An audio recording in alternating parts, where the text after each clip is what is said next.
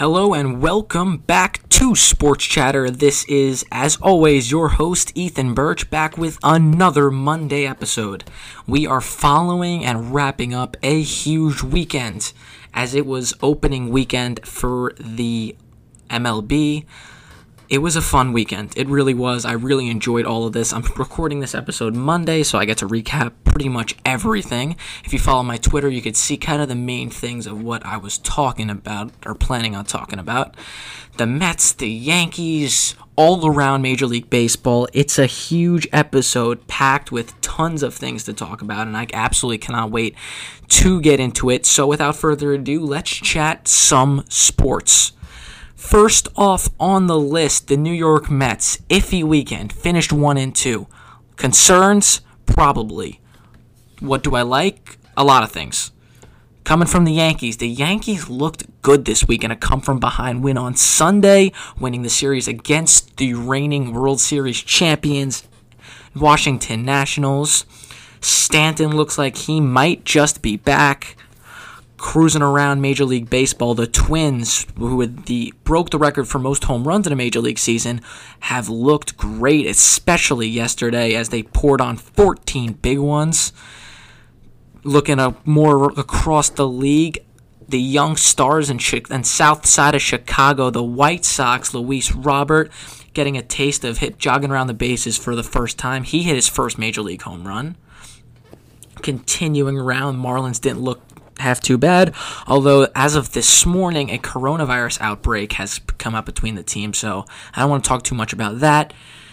But the Marlins took two out of three against a struggling, potential struggling Phillies team. Pitching didn't look too great. The Tigers, on the other hand, won the series against a Reds team who actually I predicted to be very good. The Rays coming in at the power rankings at number two took a big extra inning win over the Blue Jays yesterday. They are two and one. And by the way, every team is either one and two or two and one, which is actually really cool. Um, still cruising around. Dodgers two and two. Interesting start to the season as they dropped two in a row to the Giants. But let's get right into some of my main points. So I'll start with the Yankees.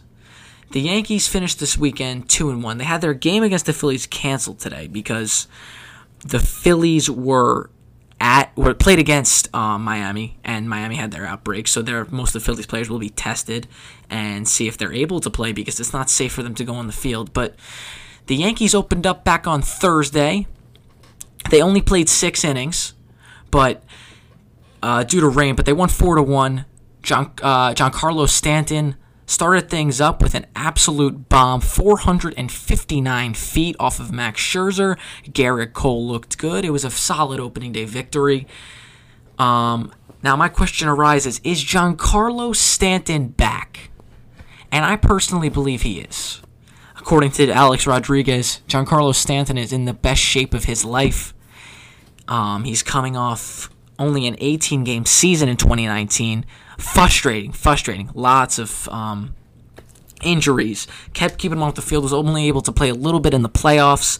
But a healthy Giancarlo Stanton. I mean, the, probably the last time we got this taste of that was when he hit 59 home runs in a season. This guy is a monster. He looks very good. They'll be able to DH him a lot this year, and kind of keeping him out of the outfield has got to be the objective, especially when Gardner plays a solid. He's a Gold Glover. Um, Judge is obviously a ridiculous fielder.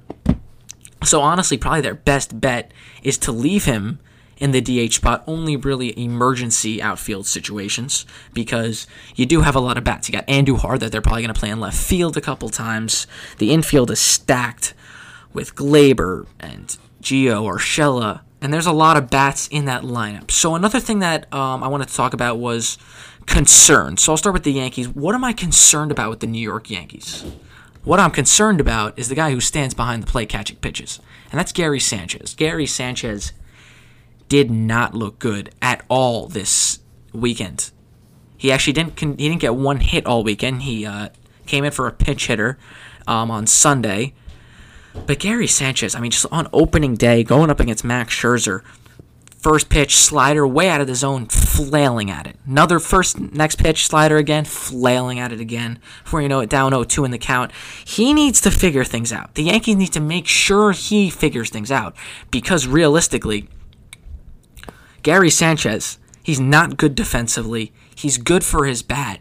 And when his bat is not working, and if he's going to hit 250, what exactly is Gary Sanchez useful on this team? This Yankees team is supposed to be one of the best teams in baseball. They're supposed to go to the World Series. They're supposed to win a World Series. That's what this team is made for. And having a guy like him who lacks defensively and struggles at the plate is not something good. But I expect Gary to turn things around, but I am concerned on that aspect.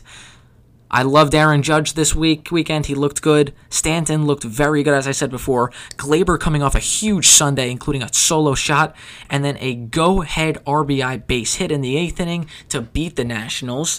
Torres obviously always solid defensively, but talking about Yankees middle infielders, former Phillies picked up uh, Didi Gregorius as the Yankees let Gregorius walk. And Gregorius looked good. Two home runs this weekend, including a bomb off of a lefty.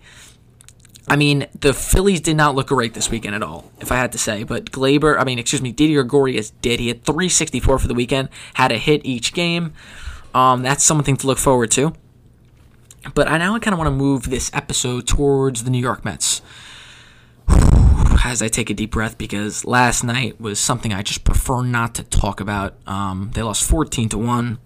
It was brutal. Rick Porcello needs to figure things out. Any concerns is about this Mets pitching. You may think about the lineup. Yes, they put up four runs all weekend one, two, and then one. But there's hope. There's hope for this lineup.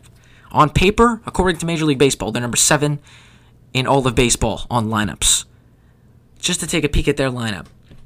Uh, this was their opening day lineup. Nimmo, solid hitter, had a fantastic weekend, picked up a bunch of hits. McNeil struggled, but you know Jeff McNeil. He's got the third highest batting, batting average in baseball since he entered the league July 24th in 2018.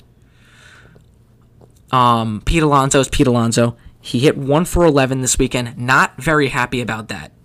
I don't like all this mic'd up things. I'm not going to lie. They're miking him up and making a YouTube series about it but I'm very I'm not too excited about it. I rather I rather Pete Alonso go out there and just play baseball rather than hear his funny comments, and I hope that's not getting to his head. Luis Rojas says, "Is he concerned?" Luis Rojas doesn't seem too much concerned.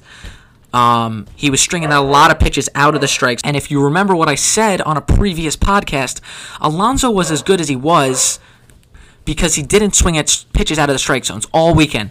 Pitch in the dirt, Alonso swings. Um, I wasn't happy with Alonso this weekend. I think that he has confidence. He's a young kid. He'll turn it around. Conforto will get things going. Cespedes, as we know, I mean, he only had one hit all weekend, but um, if you want to take a listen, his hit was pretty important. Cespedes 0 for 2 in his return. And he drives one deep left field, headed back toward the wall. That ball is out of here! Yoenis Cespedes, more than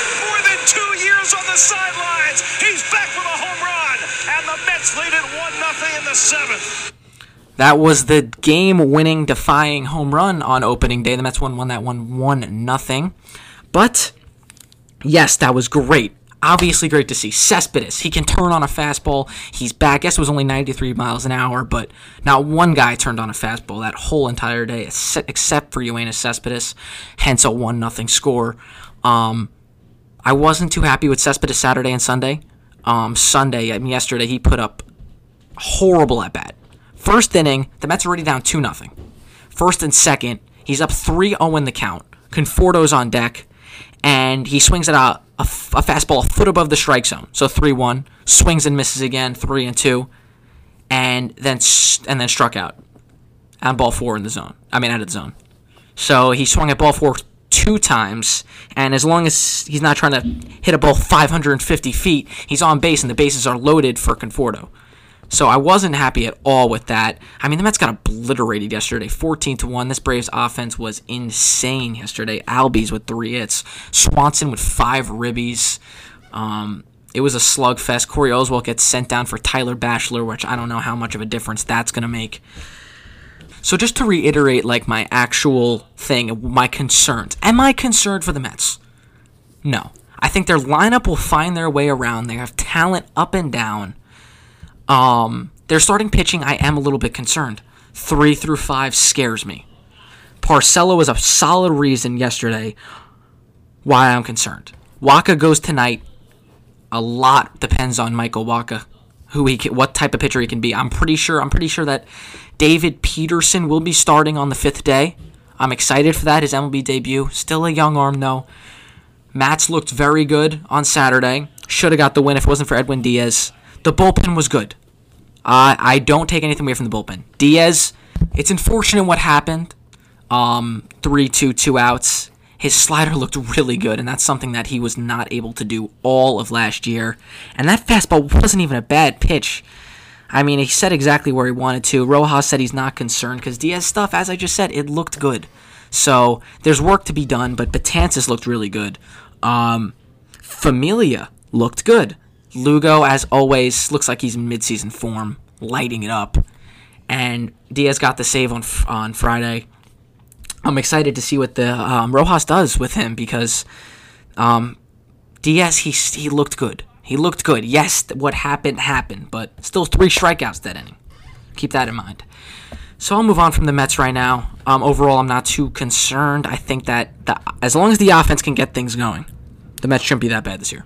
They shouldn't. And in a 16-team playoff, we'll see what's up. Um, so now, um, as you see on my Twitter, the my edit I made, I wanted to talk about Luis Robert. I mean, this kid is an animal. When I mean animal, I mean animal. His first major league hit was a single into left field, and it was hit 115 miles per hour. He hit a home run to dead center that he pimped extremely hard. Um, there's nothing not showing me that why this kid is not going to be one of the best hitters in baseball. It reminds me of Ronald Acuna Jr.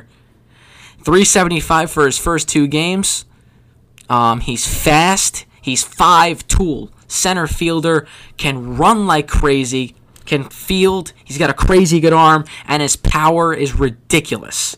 The sky is the limit for this 6'2, 210, 22 year old center fielder, Luis Robert. This White Sox team is looking good. Do not turn your back on them. Eloy Jimenez as well. He is on day to day, but he hit a bomb on opening on Friday, I believe, or Friday or Saturday. I don't remember the actual date.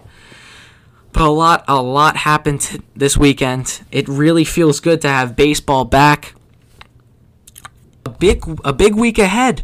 Um, a lot can change, and I'm really crossing my fingers that everything stays okay because with this Marlins coronavirus outbreak, I hope that everything can um, stay because I honestly had a lot of fun watching this weekend of baseball. I watched so much baseball.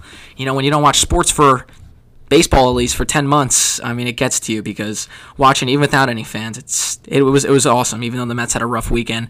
But I'm hoping for a big weekend for the Mets.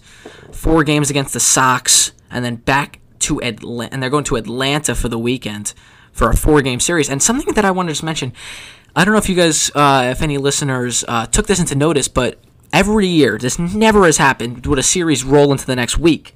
It always ends. It's either Thursday through Sunday or Friday through Sunday.